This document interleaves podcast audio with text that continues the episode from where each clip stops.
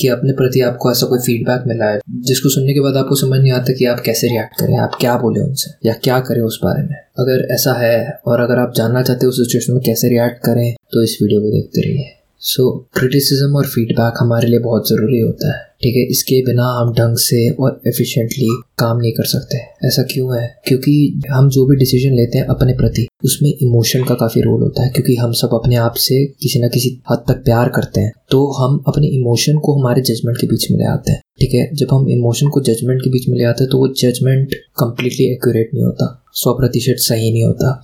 Cloud हो जाता है हमारे इमोशन से। तो इस केस में बहुत ज़रूरी होता है कि हम आउटसाइड लोगों से उनका फीडबैक मांगे हमारे प्रति या क्रिटिसिज्म मांगे अपने प्रति। और जब आप ये मांगने जा रहे हो तो कोशिश करो पहले अपने खास दोस्तों से जाके मांगो।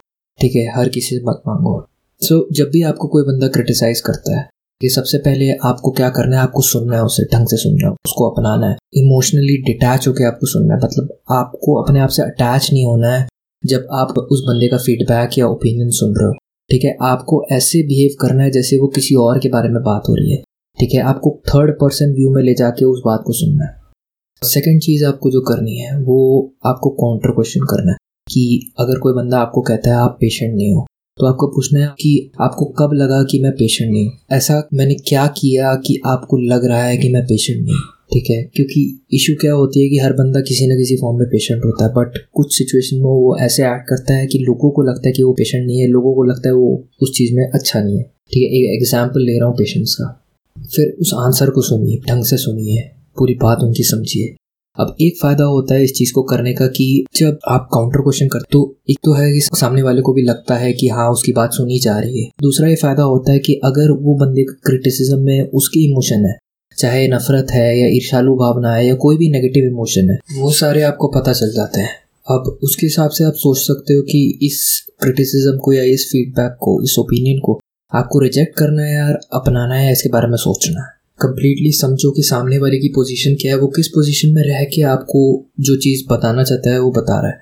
ठीक है तो ये सेकंड स्टेप हो गया। अब क्रिटिसिज्म किसी भी तरीके का हो सकता है, वो हो सकता है कि आपको कहा जाए आप लेजी हो या आप इंटेलिजेंट नहीं हो, आप स्मार्ट नहीं हो, आप जल्दी डिस्ट्रैक्ट हो जाते हो, ठीक है? तो इसको समझिए। फिर थर्ड स्टेज क्या है कि आपको एक्सक्यूज करना है अपने आप को, आपको वक्त मांगना है सामने वाले से, कहना है कि कुछ वक्त दो मुझे इसके बारे में सोचने के लिए।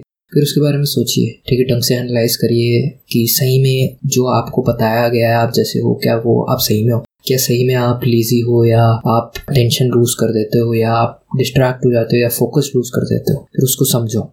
एक चीज़ आपको ज़रूर याद रखनी है। क्रिटिसिज्म आजकल बहुत कम लोग देते हैं और कंस्ट्रक्टिव क्रिटिसिज्म जिससे आपका भला हो जाए, वो तो बहुत ही कम लोग देंगे। क्योंकि आजकल के दिन कोई किसी का भला नहीं करना चाहता, बस सब लोग अपना ही भला करना चाहते हैं।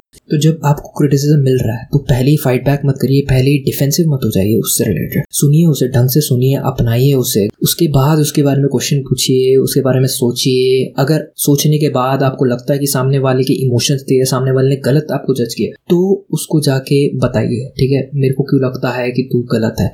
हो सकता है कुछ टू एंड फ्रो हो और आपको पता लगे और अपने बारे में या उनके बारे में। अगर आप डायरेक्टली डिफेंड करोगे तो हो सकता है कि अगले बार से वो बंदा आपको क्रिटिसाइज करे ही ना या फीडबैक दे ही ना, क्योंकि कोई प्रॉब्लम तो चाहता नहीं है अपनी लाइफ में। अगर सामने वाला सुधरना ही नहीं चाहता तो क्यों किसी को सुधारने की कोशिश करें? अगर आपको सही में ज़रूरत पड़ रही है क्रिटिसाइज करने की ठीक है तो आप कैसे करें? ये मैं एक और वीडियो में बताता हूँ, जिसका मैंने लिंक डिस्क्रिप्शन में डाल दिया और आई थिंक आपको नोटिफिकेशन ऊपर भी दिख रहा होगा। तो उसको जाके व्यू करिए और पढ़ते रहिए, समझते रहिए, सीखते रहिए, ज़िंदगी में आगे बढ़ते रहिए। बहुत बहुत धन्यवाद इस ऑडियो को सुनने के लिए। अगर आपको मेरा काम पसंद है तो प्लीज़ मुझे फॉलो कीजिए, मेरे चैनल को सब्सक्राइब कीजिए। और अगर आप चाहते हैं एनिमेटेड वीडियो देखना इसी बुक समरी की तो लिंक जो है वो डिस्क्रिप्शन में है, उसको फॉलो कीजिए। thanks for listening.